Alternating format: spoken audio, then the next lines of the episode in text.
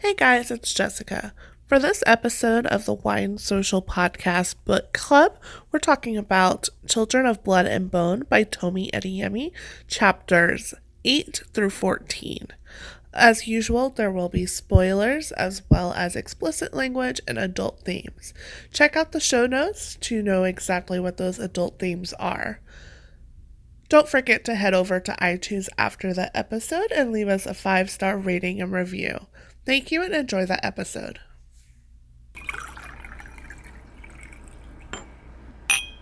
Hello and welcome to another episode of the Wine Social Podcast Book Club. I'm Jessica. I'm Alex. And today we're talking about Children of Blood and Bone by Tomi Adeyemi. Uh, so last week we ended with Amari getting on Nailah with Zélie and Tazane to mm-hmm. go back to their village. And today we are starting with chapter 8. And it starts with Inan, who's uh, the prince. And he's really confused as um, he doesn't believe that his sister would be behind um, everything and had stolen the scroll. And he's just yeah. very confused. Yeah, like he doesn't. He's basically saying that she's super timid and easily would, controlled and she would never do something like that. Right. That basically she's too meek to do something like that. Mm-hmm. Which is huge insult. How rude. Well, can you blame him though? She was. Not really though, because from what it looked like, she basically did what her mom told her not because she thought you know that she wanted to let her mom control her but just because she just didn't care you know it was like okay well i guess i have to do this now whatever but to me this sounds more like a brother that just didn't know his sister at all mm. well and maybe they didn't yeah i mean that's definitely possible that they didn't know each other very well so he goes starts talking about how uh, his father always told them about how his family was killed by the Magi. And basically, we learn why their father hates the Magi so much. Mm-hmm. But then again, when you hate someone, like, is he is his father telling the truth? Is this really what happened? Or is it exaggerated and a made up story, maybe? Yeah, exactly. Like, we have no idea if any of this actually happened. Right. But from what we know, um, the um, the first wife, the older brother, and the firstborn son, um, and his uh, father all got killed by the Magi. Right. But at the same time, was it one person? Because one person doesn't mean it's all of them. Yeah. So we don't know to the extent of what happened yet. We just know, at least according to the king, his family was killed because yeah. of the Magi. And it could even be as simple as they were trying to go after magic or they had magic themselves or something like that. Yeah. And they died because of it. And now he's saying it's because of the Magi mm-hmm. or something similar to that. Uh, so you don't know. And then we also find out that even though the king has told everyone that the gods don't exist and that's why magic disappeared is uh, he knows that there are gods mm-hmm. but he says that he went to war with the gods and to the point that not to, not Tazane, that's the wrong one. Inan uh, didn't know about this at all. Yeah. And he is super surprised. Um, and he says that he knew his father was powerful, but, but not to that extent. Right. Like, he didn't realize that his father literally took on the gods. I wouldn't believe it. I wouldn't either. But uh, obviously something happened because he says that he took magic away. Yeah. Um, But I wouldn't believe it if my father came over and told me that. yeah. I wouldn't believe my father going up against gods. and so he, he finds out that the king, his father, destroyed magic, and he says, But if magic was gone, why did we still kill the Magi? Mm-hmm. And like that's the first hint of him questioning his father that we see. Yeah. Uh, But he says that it's because those who have tasted magic will want it and keep fighting for it. which, to be fair, I mean, yeah, but at the same time, like, jeez, you're gonna kill people even though you literally took away their only defense. Mm-hmm. That was the only way that they could have even fought a little bit. So, also, that implies that it can come back. Yeah. Which we, as we already know, because of the scroll, it did come back, sort of, at least. At least a little bit. We Yeah. don't know to what extent. Right. Since, you know, the only way we found that out was killed. Yeah. Uh, Poor thing. well, no, because we know that now Zélie has her powers. Mm, yeah. Well, Sort maybe. Maybe. We don't know. Um, she definitely felt something, though. Yeah. and so he starts being like, okay, wait, do I have to kill my sister? Like, is this what we're saying here? And of course, his dad makes a freaking exception. You know, no exceptions. Everyone dies that knows about this shit, except for, of course, his own family. So he says, No, I think that your sister was brainwashed by her handmaiden, the one that, you know, I stabbed through the chest because I forced her to touch a scroll. yeah, lovely. Oh. Jeez. We're still a little mad about that. Only a little bit, a lot. and then the admiral comes in and uh, says that they found a noble that says that the maggot uh, He's, sold him a rare fish from Ilorin. mm-hmm. And that's where she's from, Zélie, of course. And they checked the ledger and noticed that Zélie was the only person uh, from Ilorin that came in today. Or that day, rather. Mhm. Also, we finally find out her age. I don't think it says at any other time other than now how old she is. She's 17. You so, know, I imagined her a lot younger. so did I. I was thinking, Like 14. yeah, like above the 13 Just mark bare- uh, for the Magi. barely. Like 14, maybe 15, but Yeah. definitely not 17. Like, that's way older than I was expecting. Obviously, it's still not old, but I mean, you're 18. Did, did you think that, you know, you were super old when you were 17? I think I'm super old now and want to go back to preschool. Does that count? you know what? That sounds pretty great. My Nap first- time and no job and. I don't remember my first day of preschool. I assume it had nap time in it somewhere. Uh, did mine? No, mine was only half a day, so I didn't have nap time. Oh, lucky. I think you didn't have preschool. I think you went to kindergarten. Oh. Oh, that's right. Yeah. Yeah. I went to actual I preschool. skipped out on preschool, guys. How sad.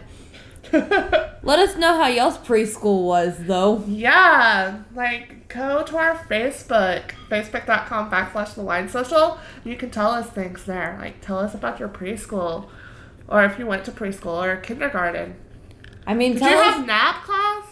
Or nap time? Not nap class. Did you have a class of nap? Oh Learn how to nap. I want a nap class. that sounds amazing. I would have loved to have a nap class in high school.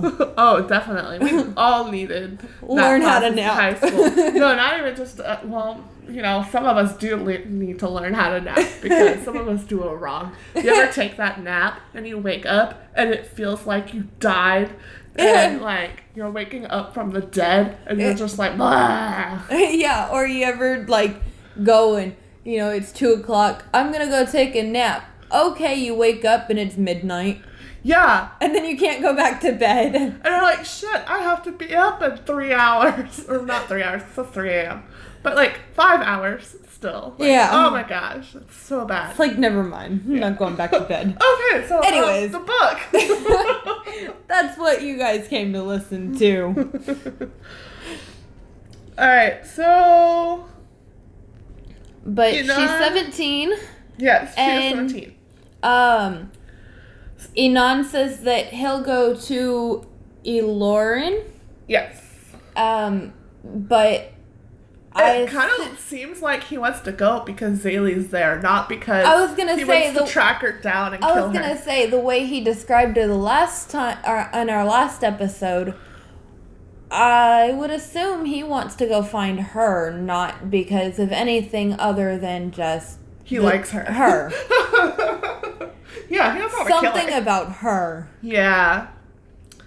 And this last sentence it's uh it says when you have what you need, burn that village to the ground.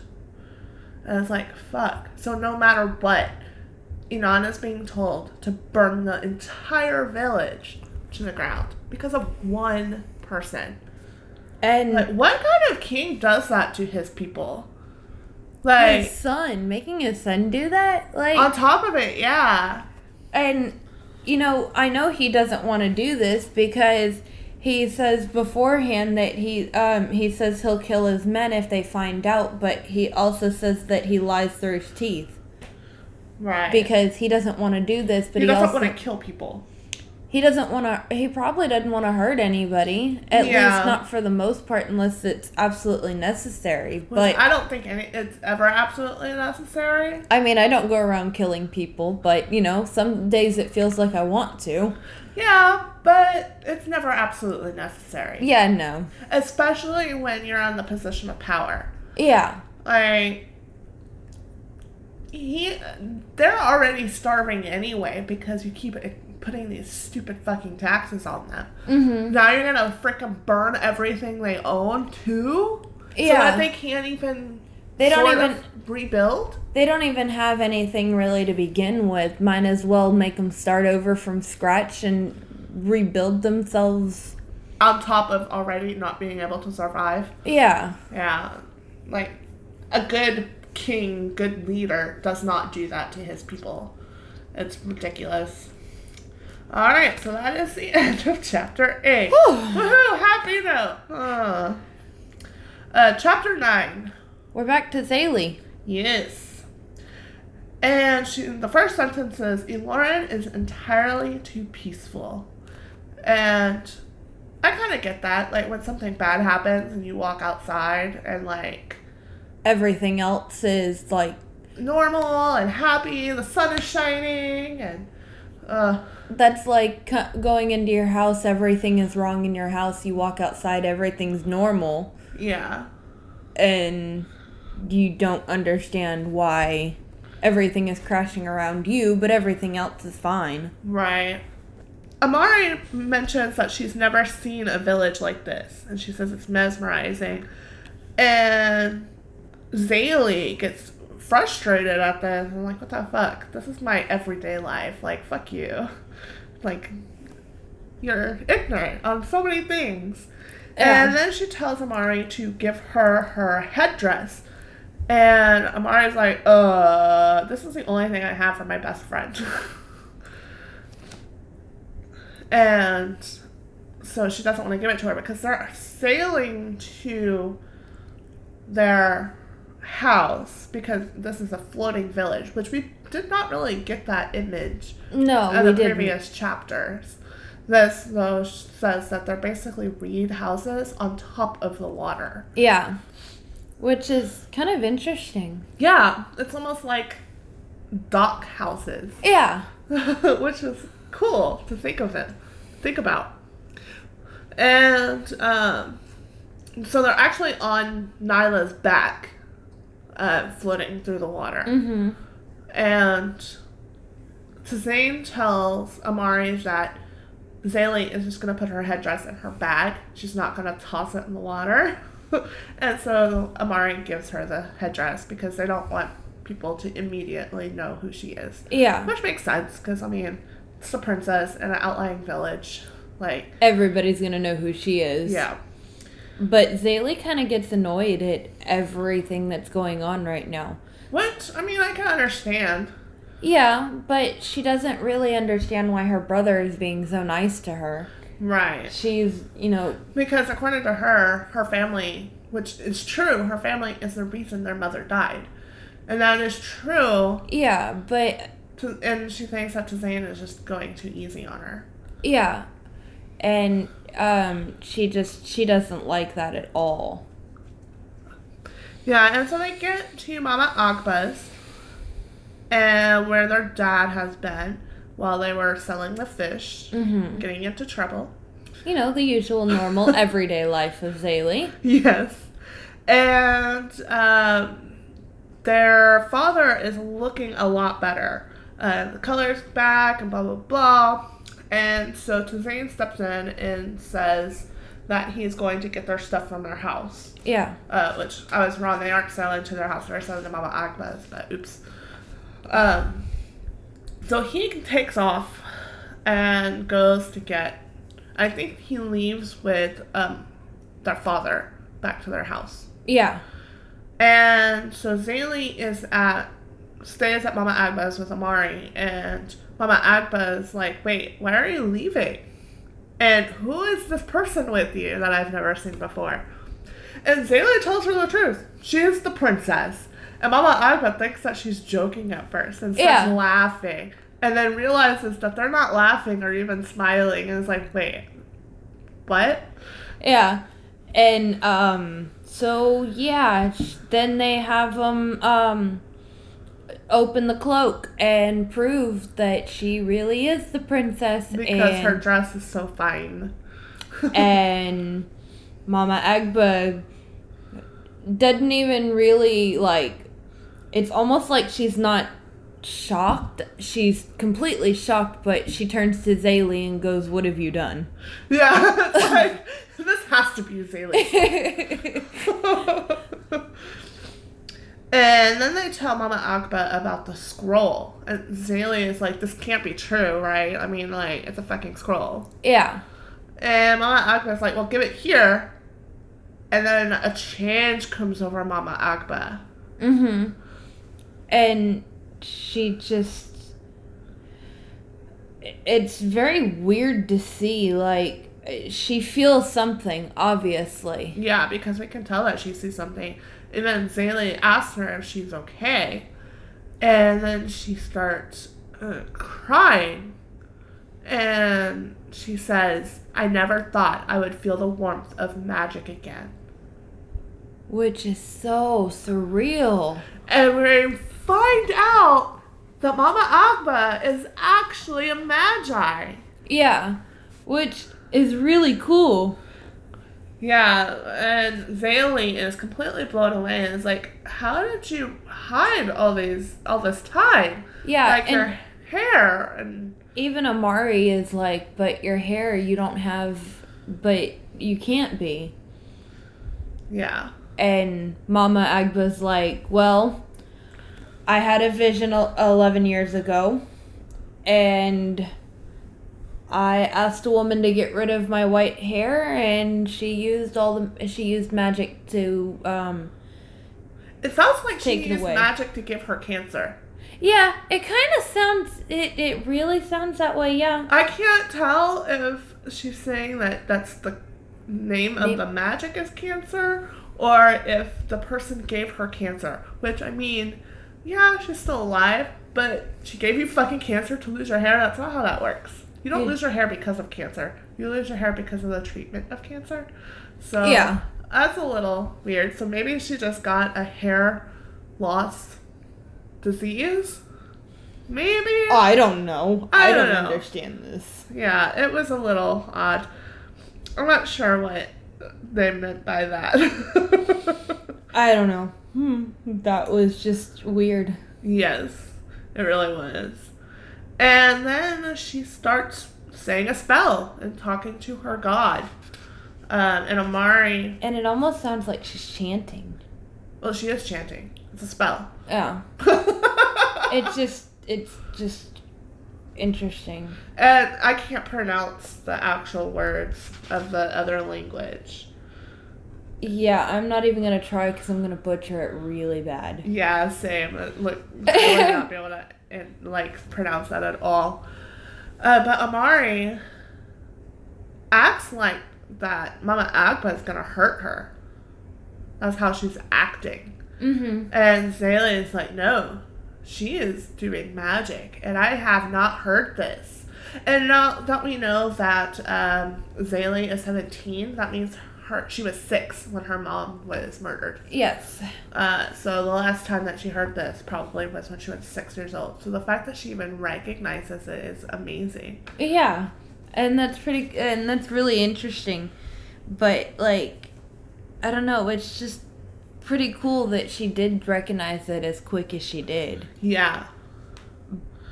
And Amari's still acting like she's gonna get hurt in all of this. And asks if it's safe.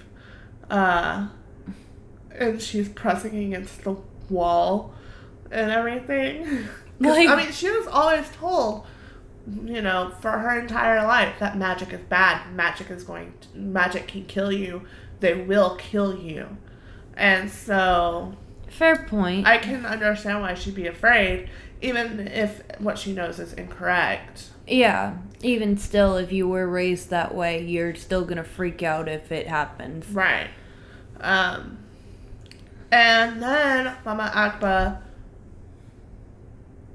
pulls up a vision, or like a vision of the future, which is interesting because in every other magic type book that I've read, when uh, someone uh, sees visions, it's only them. Uh, yeah. They don't conjure like a visual thing that other people can see too.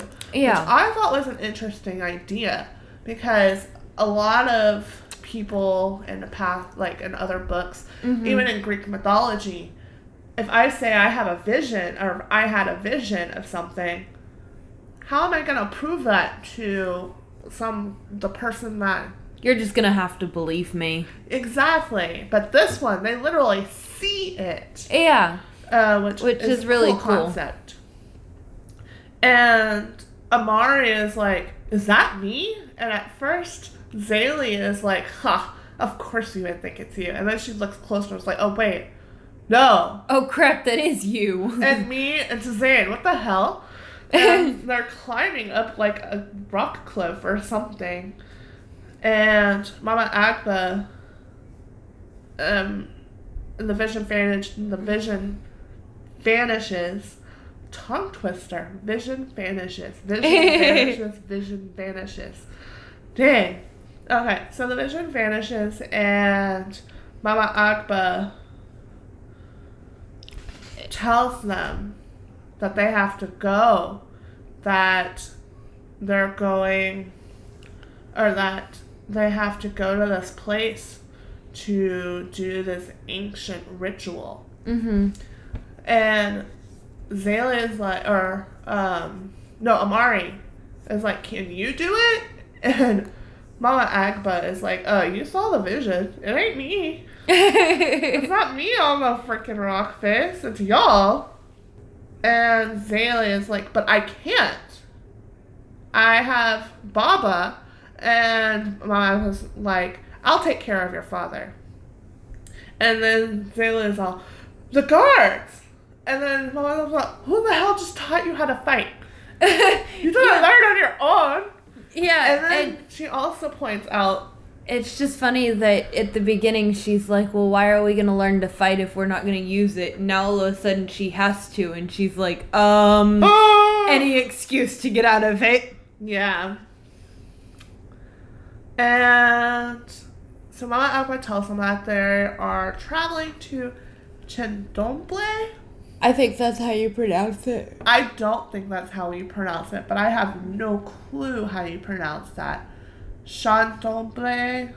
Something or another. Uh, it might actually be that. Chan- it might be like a French pronunciation.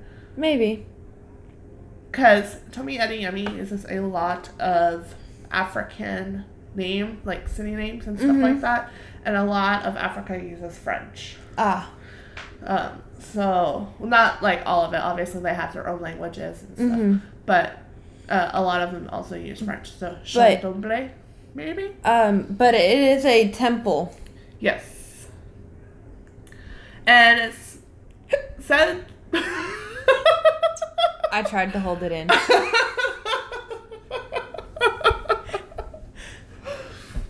so that's the uh, temple.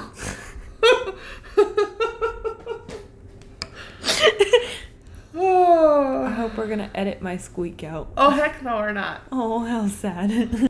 it's a it's a temple. It's it's only rumored to be the home of um sacred c- cen- centaur cent- Centauros, I'm assuming.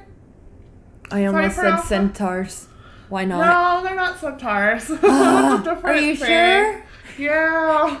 That's the Dang. last book, Alex. Ah, fine. I'm still I'm still stuck on centaurs. I kind of want them running around.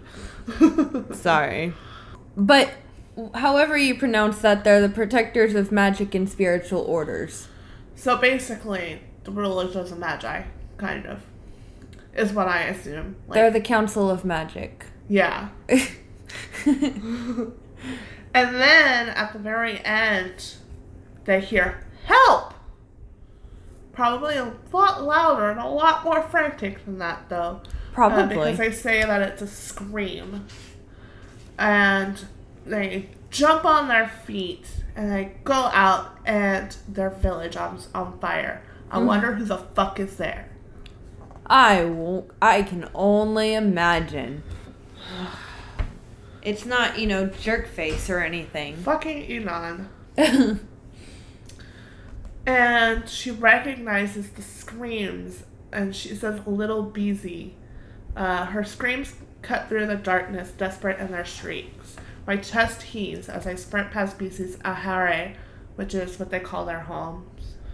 Uh, will she even make it out of the blaze alive? So she doesn't stop to help Bisi. She's running to her father and her brother, which I can kind of understand, but at the same time, this is a little child. And she doesn't stop to help. And it pisses me off. I, I, yeah. But at the same time, she lost her mother. She's the only family she has Yeah. is Yeah. not with her. Uh, and then she feels a death happen. Um, and it's her magic telling her that there's a death. Mm-hmm. And that's just a passing moment that she feels the death. Mm-hmm. She's running to her house. And she gets there and she can't find her brother or her father. Um, and that all of the houses in their section are in flames. And she's screaming for them and she's about to go in her house, even though it's completely on fire. And she doesn't realize, but Amari is actually there with her. Yeah. And Amari grabs her and is like, "You can't go in there. It's it's coming down." Like it's on fire. Yeah, Like, and she tries to get out of her thing, uh, out of Amari's grasp, and then she's decided basically that her father and her brother are dead. And she grabs Amari back and starts dragging her towards the flaming house. yeah. Like, Jesus Christ. And Amari is like trying her damnedest to get away Yeah. when Amari keeps telling her don't and you know and don't do this. But the one thing that stops her is she hears um e- Tizane. Tizane, that's how you pronounce his name. Um he uh she hears Tizane um say stop and she finally hears his voice, but it takes her a second to realize that he's actually alive and calling to her. She doesn't catch for a second. Yeah, it's like she's went into a blind rage, which is never a good thing. No. But can you blame her? She thought her um, brother and her dad were dead. Yeah, But At the same time, I guess that doesn't uh, make it okay to throw somebody in a burning house. no. I guess that's never okay. Don't throw people into a burning house, guys. or burn a house down with them inside it. Well, yeah. Elon. Yeah, well. Don't start the fire and don't throw people into the fire. Yeah. Mhm. And then uh, they all fall into the water. Or not all, because Zane's in the water on not Nailah's back. Yeah. But um, she sinks into the water, and then she hears a small whisper in her mind saying to stay in the water and to just basically die so that she doesn't have to fight anymore. And then she starts kicking to the surface because she doesn't have a fucking choice. Yeah. She says, no matter how much I crave peace, the gods have other plans. Yep. And that is the end of chapter 9. And now we're on to chapter 10. And we're back with the lovely Zélie. Again. Because, again, main character. At least I assume. She um her magic is basically telling her that um there have been there were four deaths. Yes. And At first, I couldn't figure out how she knew there were four deaths. I was like, she's saying there's four deaths, but if they're not on the place, like they're at a different place, how does she know? But it tells you like right after that it's her magic. yeah. Um but she says that um she feels guilty for it because of what happened and that she brought it uh she brought the um the burning of the village so all those deaths are on her. So she feels really guilty about all of it. And honestly, it's not her fault. No, It's Inan's fault. for burning the damn thing down. Well, Well, I mean, we don't know it's Inan at this point, but we know it's Inan. He was Yeah. told to burn the village. yeah.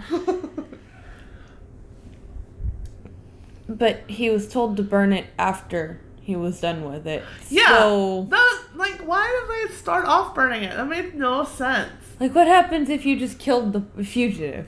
Which, I mean, I'm sure that. Well, the fugitive is his sister, so yeah. Yeah. What if he killed his sister? I didn't even think of that. oh my gosh! What an idiot! So why start off burning the place? You don't Didn't know even where search it. you don't know where she's at, Wow, I didn't even think of that. What an idiot! What an asshole! right? He's over here complaining that he didn't want to kill his sister, and you don't know where she's at, so you're just gonna burn the place. Jeez.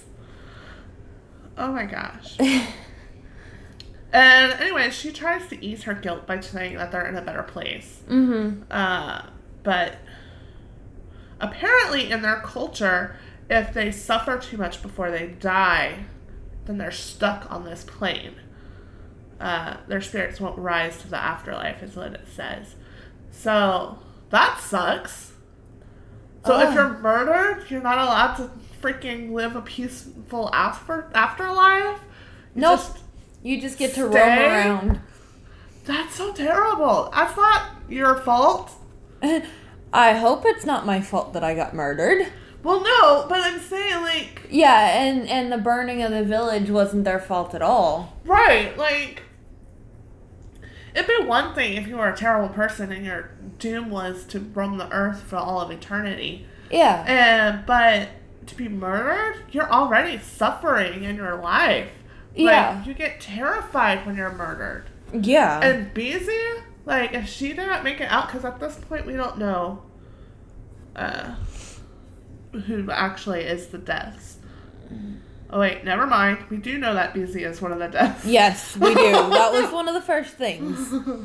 Whoops. I was going back and looking. So at that it. child probably won't go to heaven or whatever their good place Yeah. is because she died in a like miserable. Like that's so fucked. Alafia, Alafia. What is that called?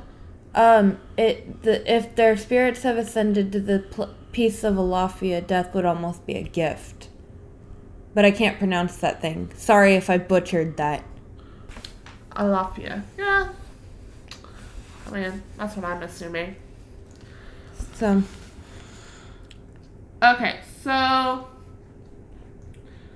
they're talking, or they start to tend to their wounds because, like I said, they're not in the village anymore. They actually went over to another inlet. Yeah. And uh, their father tells Zélie that she needs to go, Mm Mhm. That she needs to do what needs to be done, and to not let them take their home again. Yeah. And I mean, at this point, we kind of thought he had given up fighting. Yeah, That he was done, figured that it was over. basically. So for him to start saying this, like both Zélie and Tzain are completely shocked at this. And I would be too. Oh yeah. Zélie is like, but no, I can't leave you. Is kind of what she's starting to say, but Yeah. they, she didn't get it out before he says uh, to take their pet and to go. That the guards are too close and that they need to go now. And Yeah. Tzain is like, "Come with us. We don't want to leave you." Yeah. And he says, "No, I'm just gonna slow you down." And he, the their father is like, "Look, Mama Agba told me the vision. It is you three. Yeah. We will be okay." And Mama Agba's like, "Dudes, I can. Ha- I have my visions back. We'll be long gone before the guards get here. I can literally see where they're gonna be before they know." Yeah. so they leave their father, and Amari is with them, Mhm. and that's basically all that happens in this chapter. Yeah. They just leave. Yeah, but it's kind of showing them that their father is back, and their father wants them to do this. Yeah. which is very important because the whole contention between Zélie and Tzain in the beginning is that Zélie wasn't there to watch their father. And then all of a sudden their father is like, I don't want you to watch me. I want you to leave and fix this. Yeah. Which Which is really cool. it's also really Scary. important because he is being a father to them again. Yeah. And He's he hasn't been since the mother died. Right. They were basically the parents in that situation. So that was pretty awesome. And of course, Mama Agba is freaking badass. I love her so much. All right, chapter 11. And we're it's Inan. Oh great. Let's see what he's got to say. He's counting to make himself feel better about killing people. Oh. Fuck you when you're counting. I hate you. You see that girl, little girl that is burnt to a crisp? You did that, you asshole. AKA Bisi. Mm Mhm. Poor thing. So sad. The blood of the innocents will not stain my hands. Bullshit. It will stain your whole body. You suck. I'm glad his sister went and um, went against everything. Seriously. Now who's the meek one not going against anything? Right? He he's the one that didn't want to kill these people, and now he's got a whole bunch of people on the ground. And It may only be four, but that's four too many to be killed. yes. And so So much waste and death. This wasn't my plan.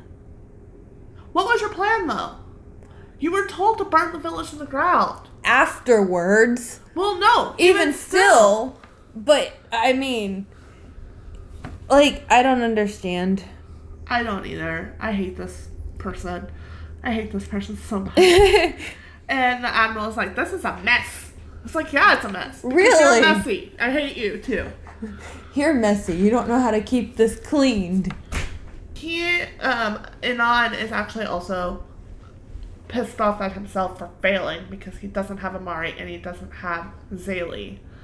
It's like, okay, but you also killed people. And your dad wanted you to kill people. So, like, well, Yeah, you did part of the job. But who knows? Maybe you killed your sister, Zélie. Who knows what happened? You don't know who all you killed. You just true. know you killed a whole well, bunch he knows people. that. I mean, they're not completely indistinguishable. He knows that one is super young, which is Bisi. He knows that one's a father because the the Well, yeah, but he knows the people he saw. He doesn't, you know, he may not know who all died. He may That's not true. know that only four people died. that's true because part of the village did fall off into the water, So, and um, then all of a sudden he sees a turquoise cloud, and he is asking the admiral Kaea, or Ke- how do you pronounce that? Kaea? I think that's Kaea. Um, he asks Kaea if she can see it. She can't. And she's like, What the hell are you talking about? And then all of a sudden the cloud goes into him and he can smell the sea and he can see the diviner's face. mhm. And he's like, Wait, this is magic. It clicks. And it's like, Holy shit, wait, this is magic. This is bad. And then he starts to count again. I, I guess it's a thing that he was taught to calm con- himself down? calm himself down maybe control himself. I don't know. Um, but he thinks that Zélie infected him with magic. it's like, uh, what? Yeah, because that's how that works. I guess in a way, that's all he knows how that works. yeah, that's true. And then he throws up. Oh. His Stress must have already gotten to him. Yeah. Which, oh, I'd- poor him. I'd be stressed out too if four people were lying dead on the ground because of my doing. You know, I'd be a little stressed out too. Fuck him. He doesn't get to be stressed. Right? Asshole. And uh, he tells the admiral after he is done wiping his mouth for throwing up that Zélie is not there anymore. That his sister is not there anymore. yeah. And she's like, "Wait, how do you know?" And he lies because he can't tell her that he's experiencing magic. Uh, she probably went in there with a sword right then. So Yeah. he tells her that One of the dead guys, or he points to a random dead person No, he doesn't. Yeah, yeah, yeah. and says that that person had told him before their death. Yes, But it kind of backfires on him. because then she wants to question other people because maybe they know. It, he points at a scorched body of a child. Oh, so he points at Bisi Yeah. like an asshole, Right? Poor thing. Oh my gosh. I feel so bad. and then he hears Bisi in his ears. Good. Yeah, I hope he does. that I hope he does every for day, a long all time. the time. Asshole. Can I? I've said asshole so many times. we need an asshole counter. Like, that's this chapter. And so there's a bunch of villagers about, and then he screams silence and tells them that they're looking for Zélie. And no one says anything. And the Admiral Kaea is like, You better fucking answer him. And draws her sword and puts it to an elderly woman's neck. yeah. And um that's lovely. Oh. I hate this administration. I want them all to go in a corner and then stay there locked up and starving. I almost fucking- didn't want to read this. Uh, I was rereading and I had to skip this chapter. Like, I was refreshing for recording and I basically skimmed it because I was like, I can't Yeah, not read this again. again. Not again. Because it's very vivid. Yes. The way Tomi Adeyemi writes is like, it, like I said before, there's such short chapters, but there's so much that goes into them, and you don't realize how short the chapters are. Yeah. And, anyways, so the Admiral basically says if you don't tell him what you know, then you're all gonna die. And Inan, thankfully, gives her like this look that says fucking stop Mm-hmm. and she drops the old woman. And there's a girl that comes forward that says We don't know anything. about her, but we can tell you about the father and the brother. We just we have no idea where they went though. Yeah. And Inan asks what her name is, and guess who? It's Yemi. She's Yeah. back. but the last sentence in this chapter, because Inan says, "If you tell me everything you know, You'll, be, safe. And she says safe ended a long time ago. And honestly, that tells me that she's not like she's saying something to save her villagers, like her fellow Yeah.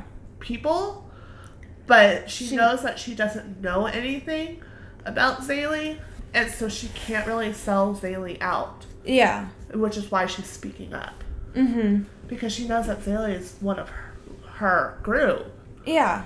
So even if Yemi hates Zélie, I don't think she hates her enough to To have her dead. right, because that's like something that Zélie would do is say safe ended a long time ago because that's speaking out to your prince. Yeah. She said that to the prince, Yeah. not even to a guard.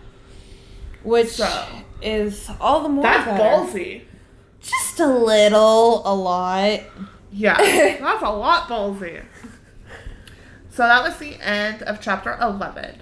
Chapter 12. We're back with the lovely Zélie. Yep, because we only got one chapter with other people and then it's back to Zélie. For two or three. It's okay. I like Zélie more than Inan. so, at the beginning of this chapter, we find that Zélie has been crying. Um, because The guilt, I'm sure. the guilt, having to leave Leave father, father. The fact that she's having to do this, like, so much stuff. The fear. Yes. And so it sounds like they're getting ready to camp for the night. And her brother falls asleep almost instantly. Go figure. And, yeah. and so she wraps herself in a cloak and snuggles into their pet Nailah. And uh, she starts to pray. And basically is what it says. To Mhm. her god, which is the goddess of life and life and death. But she's not really sure what to say because she's hasn't really done this before because she didn't really Get a chance to. She was only six when it disappeared, so she never really got her magic. right. So she never had to do this.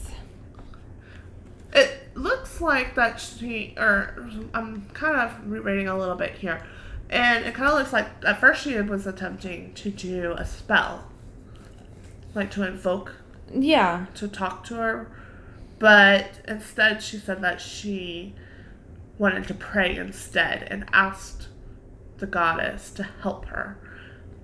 Which Uh. felt so much realer. Yes, to her. And then she ends up falling asleep. And then she wakes up and something feels off. Yeah. Why don't you talk about this part? Oh, great. I don't want to. I'm tired of this asshole. Oh my.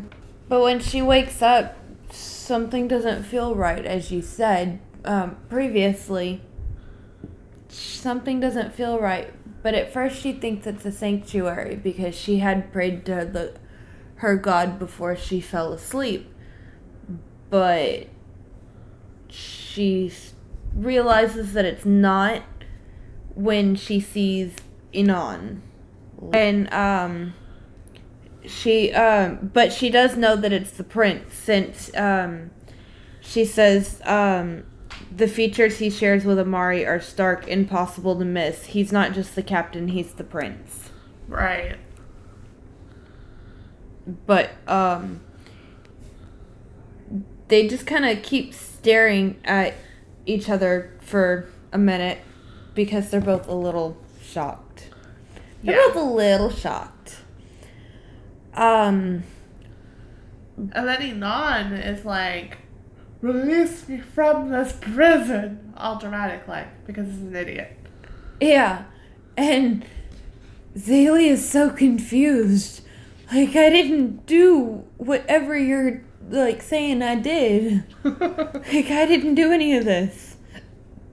And then he says that it's her magic and putting her face in his brain all the time. She's like, wait, what?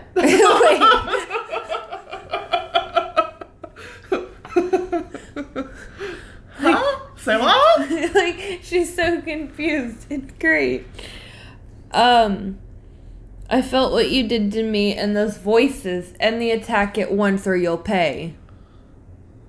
Like, you didn't want to kill anyone and now you're getting all mad and everything and basically telling her that you will kill her.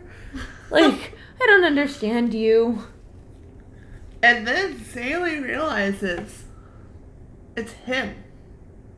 He has magic. Mm-hmm. She knows that it's him. Yeah. He still thinks it's her. Yeah, he calls her a liar. Because he doesn't want to believe that he has it. Right. But Zélie starts using that to her advantage and starts teasing him. Well, no, not only that, um, a streak of white goes Oh. into his hair. Oh, yeah. I missed that part.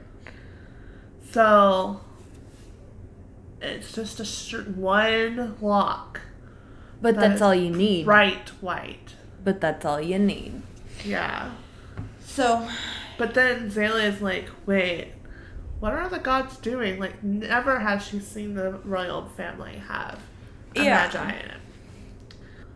well, then she, um, she starts teasing him and basically trying to antagonize him and make him more angry. Yeah. knowing that it'll work. But she tells him that um, she knows his secret, and that if the prin- if the king knew that he was a maji, he'd be dead just like the rest of them, family or not. Uh huh. And um, so Inan kind of lunges at her when um, she starts saying this, but as soon as she he wraps her hand Oh. he wraps his hands. But as soon as he wraps his hand around her throat, that's when she um, actually wakes up. yeah, and then she jumps forward and grabs her staff and is ready to fight. But, He's not there. yeah, because It was all in a dream. Yeah. And then she notes that now that he, she knows his secret, there's no way that he's going to stop until she's dead. Mm-hmm. Which must be fucking terrifying for her. Just a little. a little bit, a lot. But that's the end of chapter 12. And then chapter 13 is in the point of view of Zélie again, because of course it is. Um, she wakes up in the morning and she's exhausted because she didn't really sleep the night before because she was being taunted in her sleep by the prince. Lovely. I'd be pissed. right? I need my sleep, damn it. Why are you Bother me when I'm awake. me? Why are you gonna try and choke me when I'm sleeping? Fuck you. Bother me when I'm awake. But she gets pissed off because she sees that Tzain gave his cloak to Amari the night before. and Tzain's like, what the fuck is the big deal? She was cold. I wasn't using it.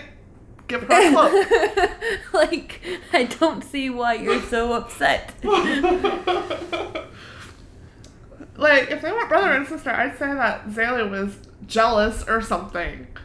Which, I mean, She's not jealous. She's just pissed off because she thinks that Amari should be shunned, basically. yeah. And it just, it's just weird. But also, she, I mean, seeing Amari also kind of reminds her of Inan in her dream and him wrapping his hands around her neck. Yeah. So, he, he, she may still be a little pissed off. yeah.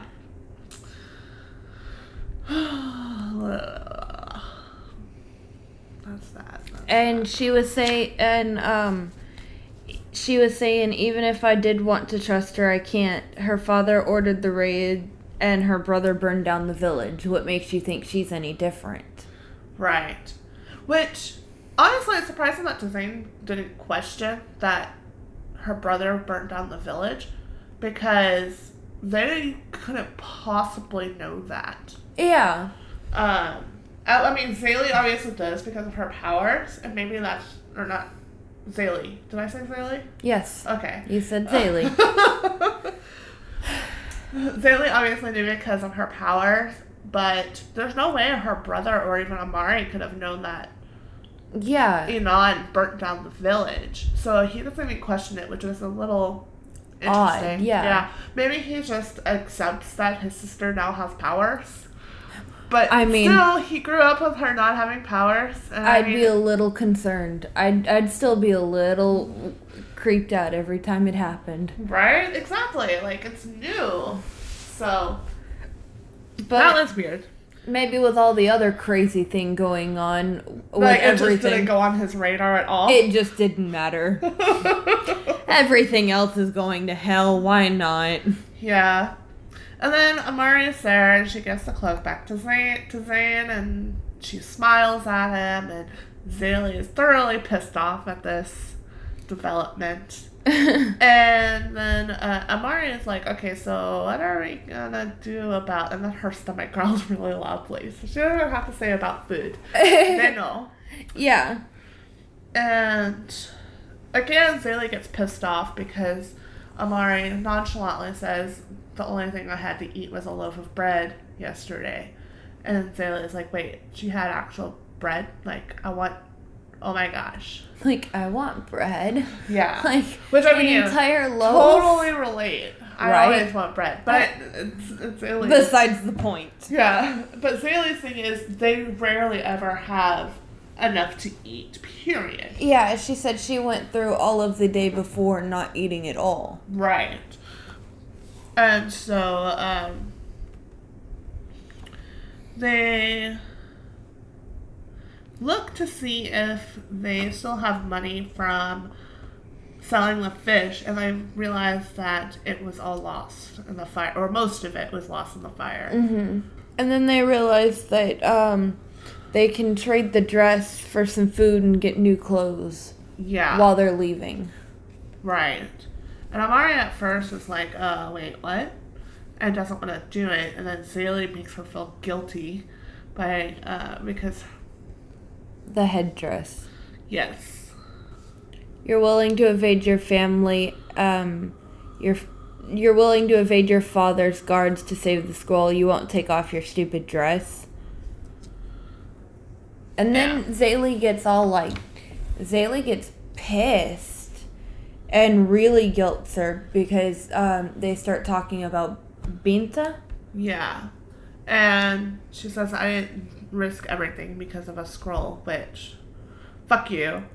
Uh, my father killed my best friend. Fuck you. And Zélie's like your best friend or your slave. Which, I mean, Yeah, yeah. got a point there. Yeah. But Tzain tries to like calm the rage before it happens, but Zélie's on a roll. Yeah.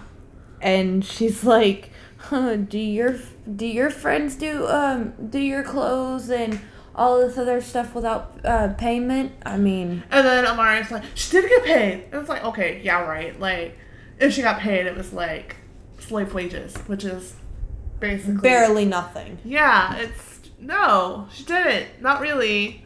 She didn't get paid a correct wage. Fuck off. And then, of course, Amari makes the mistake of saying "you people," and Zélie goes, "You people." The hell are you trying to say? Yeah. I mean, I I, I get that part. Yeah. Like, I'd be a little pissed too. Yeah. And then Amari basically is like, "Fucking fine, I'll sell my damn dress."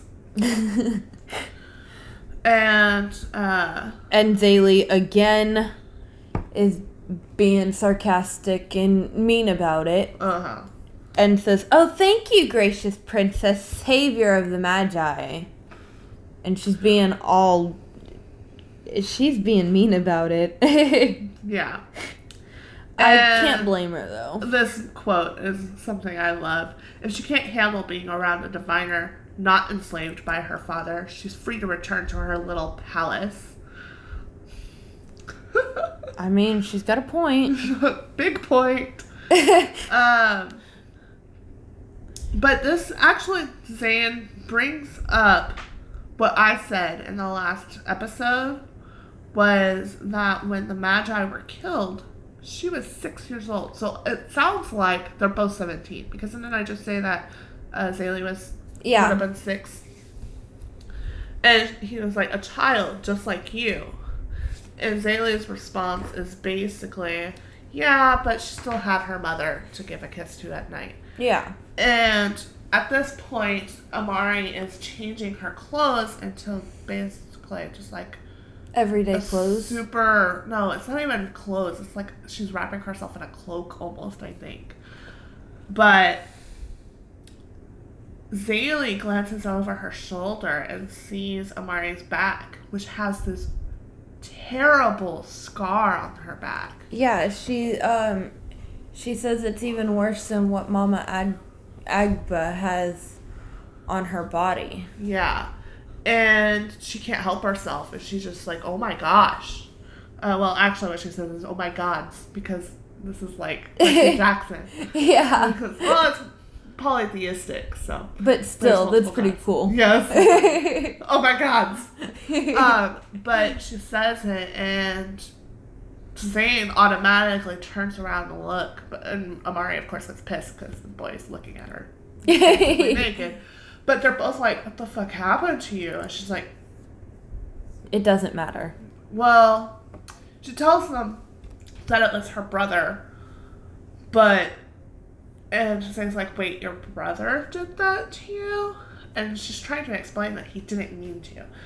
Um, and she's like, it, whatever. Here's my fucking dress. We're not talking about it anymore. Mhm. Yeah, and I mean Tzain is like Tzain is To Zane, oh, you have to pronounce the T. I'm I'm sorry. I think. I don't know. Me neither. But Tzain basically says sorry, and so does Zélie. I mean, they both try and like apologize for offending her so bad. They don't exactly know what happened, but Yeah, they know that it pissed her off. Well, not only that, they obviously hit a nerve of something that in her past.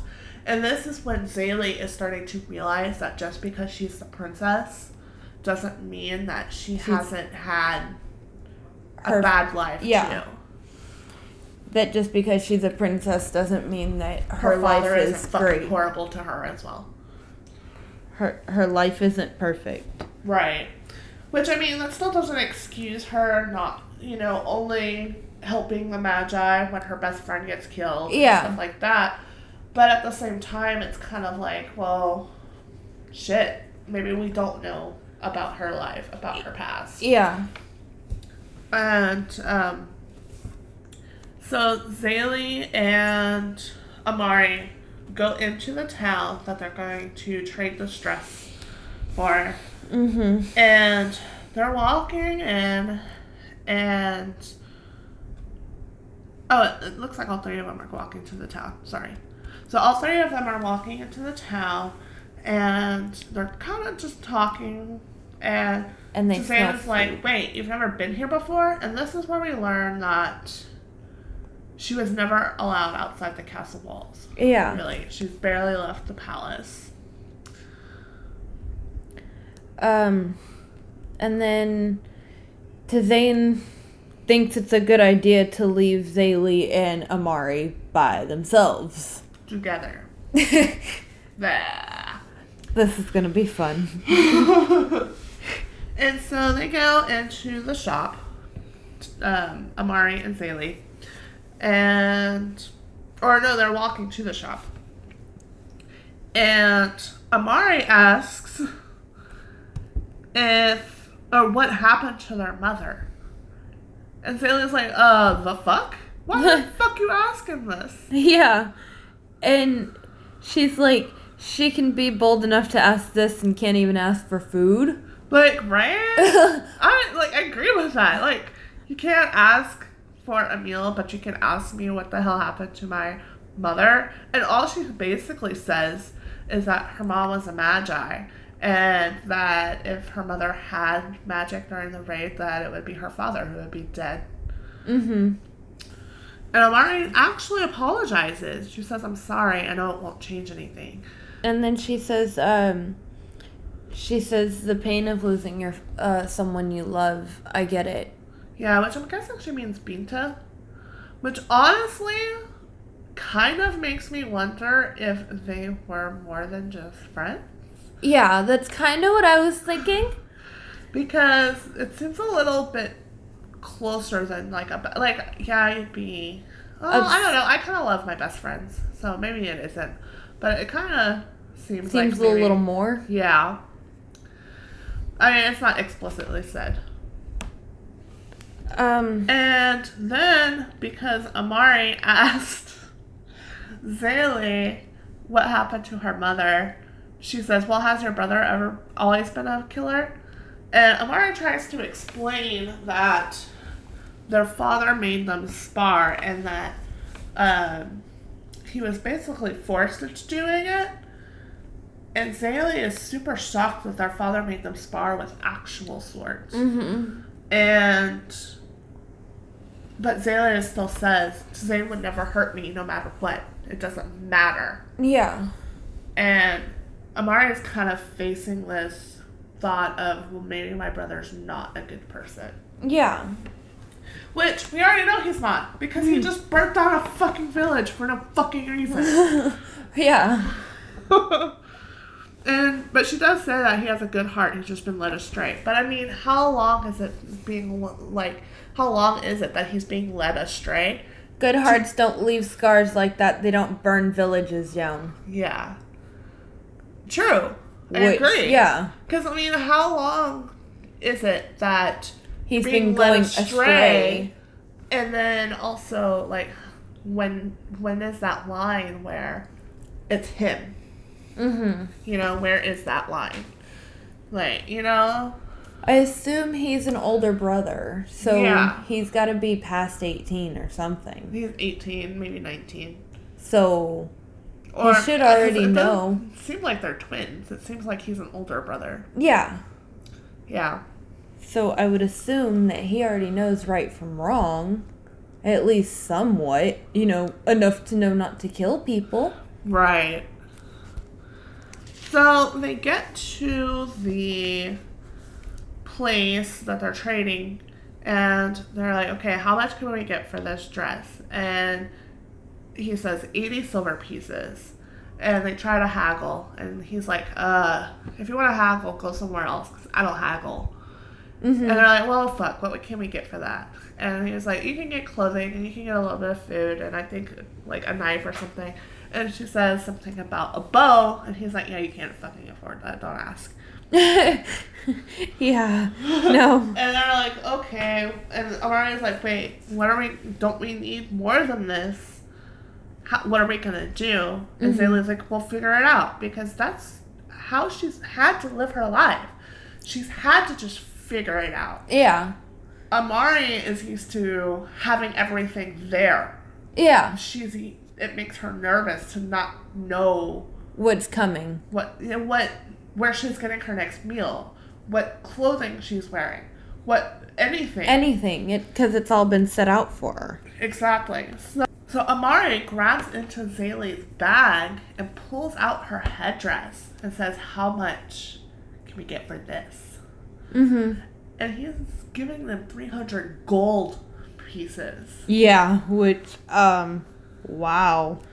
Uh, and basically says this pays for literally everything in here. Take what you want. But it takes a little bit because um, Zélie again realizes that there's more to Amari than just the spoiled little princess. Mm-hmm. Because Yeah, and I mean, because she says that she sees that look in her eye when they had to sell their mother's uh, what was it that they had to sell? She had to sell her mother's amulet. Okay. Yeah, so she had to sell her mother's amulet to pay taxes. And so she saw the pain in her eyes that they had when they had to sell that amulet. That it was basically one of the things that, you know, No, no choice to do. Yeah. And she even tells Amari that you don't have to do this. which hurts her when they're being offered 300 gold pieces because she's never seen that amount of money before. Yeah. I mean, she was getting 300 silver pieces for a fish. You know? Like, Yeah. And she, 500, she said, was going to set them up. Yeah. That they were basically going to be able to get a new boat. They were going to have full bellies for a while. You know, she, like, that was a lot of money to her. And this is 300 gold. Yeah. Which, holy crap. Which is a whole lot more. I want 300 gold pieces. like actual gold pieces. Yeah. Yeah. Um, but Amari's like, no, I couldn't save Binta, but maybe I can help a lot more if I do this. If we do this and Yeah. everything. So, um, and Amari's, so they get it, they give him the headdress, and he says, take whatever the fuck you want. And so Amari is looking at this sword, Mm-hmm. and the seller, the merchant, is like, "No, be careful with that." And she's like, "It's an empty hilt. There's no. Oh, wait, no, it's a hilt. So it's like the handle Yeah. of a sword." And she's like, "There's no blade." And he says, "Turn it away from yourself and give it a flick." And like out comes a big sword. And he says, "You." uh, if you don't know how to use that, he starts to say, if you don't know how to use it, it's going to hurt you. She's like, how the hell do you know I don't know how to use it? Well, And- um, and Zélie's like, wait, what? like, I would assume she didn't know how to use it because she thought it was just a hilt. Like, if she had known that. well, yeah, well, no, no, no. I think what the guide means is if she doesn't know how to use a sword. Oh, well, yeah. Not that particular item. But she just didn't realize that there was a hidden sword in it. Which is gonna come in handy. Oh, yeah. As a test, they pass a papaya tree, and Zélie shakes it and has a papaya fall. And then she waits until Amari is in front of her, and then she chunks the papaya at her head.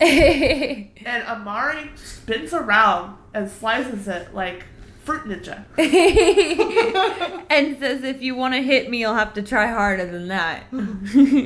Which is funny. But I mean, it was kind of expected. yeah, I mean, but why wouldn't you try that? Well, I mean, I wouldn't, but I also don't have friends that are saying that they're good with a sword. yeah. You know? Like, but um, I mean, I'd want to try it out. obviously actually good with a sword. She fucking fruit ninja the shit out of that fruit. of I wouldn't be able to no matter how much I practice. Right? I'm not coordinated enough for this. I'd get hit in the face if I spun around while it was going towards my head. I'd let it hit me in the back of the head so it wouldn't hit me in the face. I'd, Papayas are big. I'd stab myself with the sword. What are you talking about? Oh, yeah. I'd be walking and somehow stab myself. Well, that was the end of chapter 13. And then, because of stupid fate, we end on chapter 14, which is in the point of view of stupid Inan. God, I hate this. Do we have to talk about him?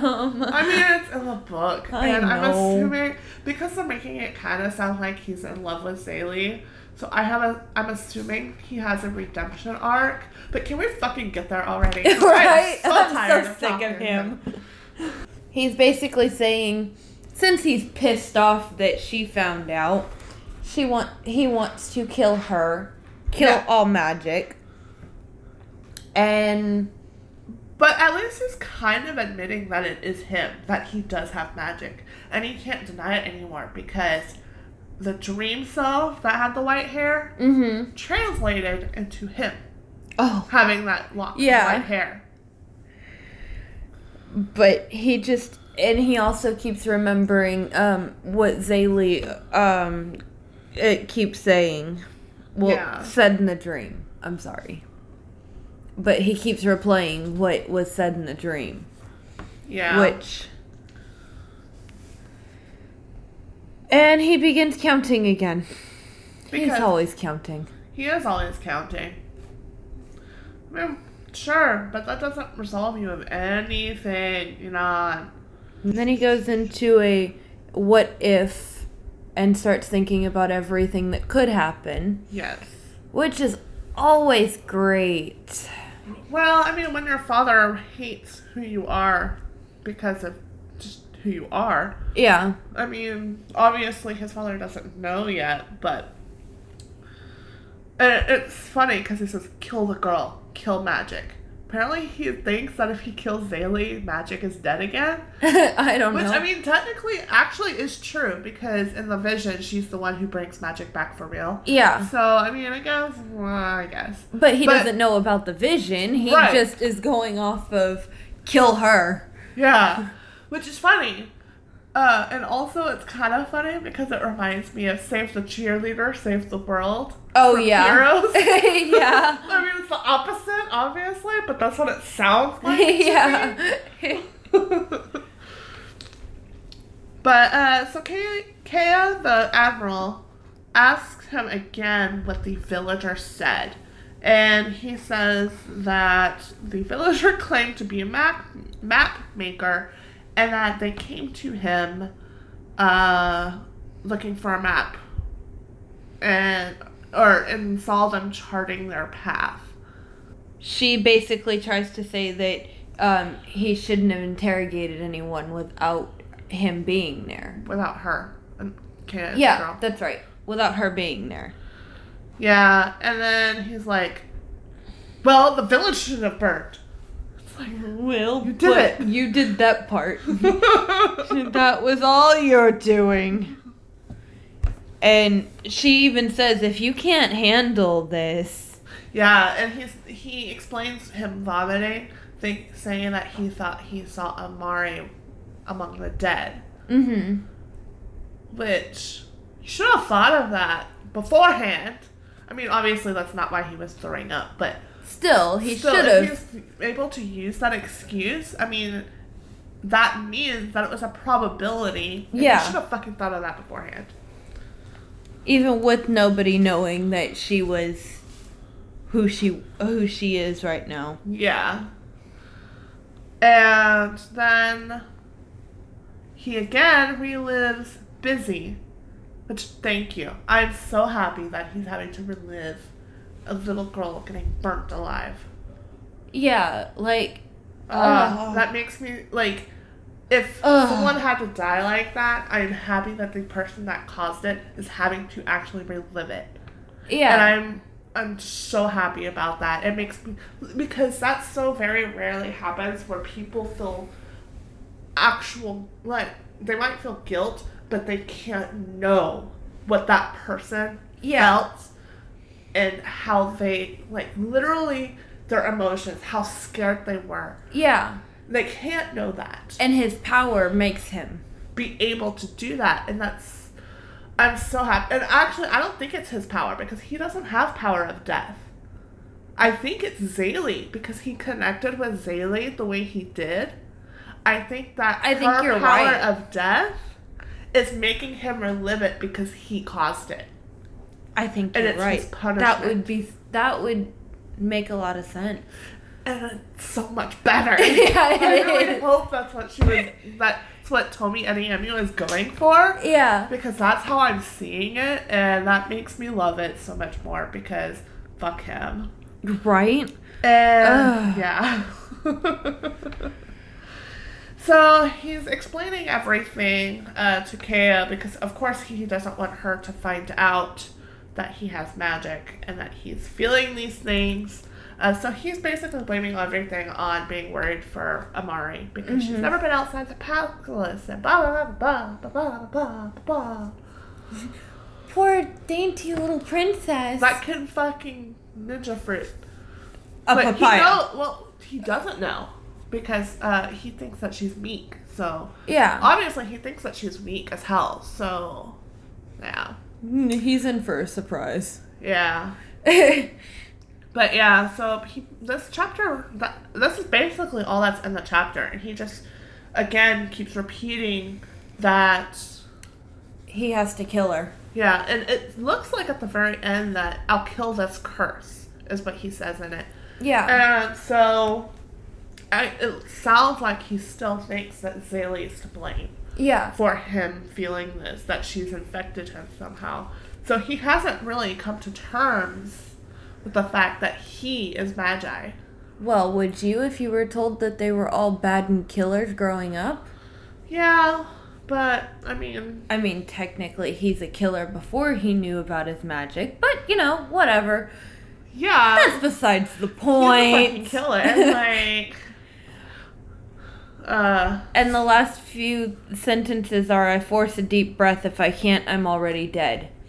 yeah. Well, I mean, he might as well be at this point, I hope he does die. dead hearted. Uh, All right, so that is end of chapter 14, and that is all we're talking about today. yep. That was. Oh my gosh, I hate Inan so much. If y'all couldn't tell. Really? Oh, One of y'all do an asshole count on her. See how many times she said it. Yeah, tell us on our Facebook. Again, facebook.com backslash the Wine Social Podcast. You can join us on there. Uh, but yeah, so what do you think about these chapters? Amari is a badass. I didn't expect that from her. Yeah, like they paint her as because I mean, in the first episode we talked about how Zélie like choked the fuck out of her, Yeah. and, and Amari doesn't do shit. She Nothing. could have. And she obviously. could have, yeah. So the fact that she did it, one shows that she's actually trying to do better. Yeah. So that is really great to see that she's not just believing her father anymore. Yeah. And also, like I said in the last episode, you know, the fact that she started crying when they were saying goodbye to their father and everything like that. hmm Um, it really shows that she understands that maybe her father was completely wrong. Yeah. That maji are literally just people. Yeah. So- and that that's pretty cool. Mm, Inan, on the other hand, Ugh. I'm so ready for him to be gone, or So for him ready. to like realize that not all these people are bad, or whatever she's got planned for him. But I really want it to be now because I'm tired of him. Yeah, I I need it. I need him either to be better, which he killed people, so like he has to atone for that somehow. I need him to either be better or be dead. Yeah. Like that's all I need. uh, I can't wait. I, I have a feeling he's gonna have a redemption arc. I have a feeling that he's gonna be the love interest because it's a young adult novel. So There has to be a gonna, love Yeah, there's gonna be a interest. love interest because or it's a young nobody would be hooked. Not the I young mean, adults. no, are you kidding? Like, Right. there's no love interest right now, and I am hooked. right, me I too. love this book so far. I- I, really liked that Zélie is seeing Amari as more of a person rather than just someone as a representation of her father. Which, I mean, she kind of is a representation of her father, but Amari is truly trying to do better, yeah. which is very rare. Uh, when, uh, especially with like higher up people, like Mhm. people that Royalty type. It's Yeah, like in well- the book.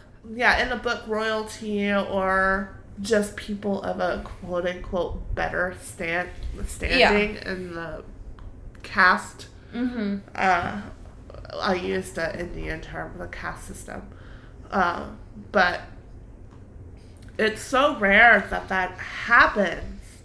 And so I like seeing that and also giving Amari this super intricate, like, she is more than just a two dimensional princess Yeah. that they needed to get the story going because they needed somehow for Zélie to get the scroll.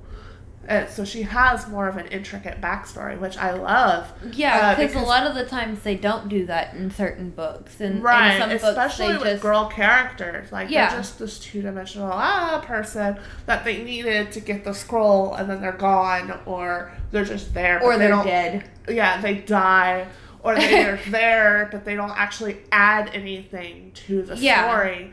So this is I really like great. that she does. Yes. All right, so that is our episode. Thank you for joining us. There's again a lot of heavy topics in this. That's for sure. but I mean, a lot. Sometimes young adults need to think about this stuff because of stuff going on in our world. So I think it's pretty good that she doesn't dumb it down because her audience is younger. Or So- sugarcoat any of it, really. Yeah. The so- graphic stuff, the you know the strong female characters, which and I love so much. So much feminism. so good. I just like that, you know, and a lot of the young adult books have the man as the higher power type of thing where they're the strong character and the woman is the love interest, the fall behind. I like that they switched that. She's the strong character and he's just the hey, she's pretty. I like her. Well, Kind we don't of. really have that. Be- at least, well, Not I yet. know. I guess Tzain is kind of like that. yeah. Uh. Yeah. um, Tzain has been kind of a two-dimensional character so far. Yeah. She's kind of there as to create contention between uh, Zélie and Amari to be like the buffer between them. Yeah, I kind of hope he gets some more something in there. Yeah. Cause he seems cool. It's And just he was on the mission for a reason. But Yeah. we haven't really seen a reason for that yet. I mean, he's on the mission just to be there to make sure these chicks don't kill each other. Maybe. Maybe that's his, that's why he's there.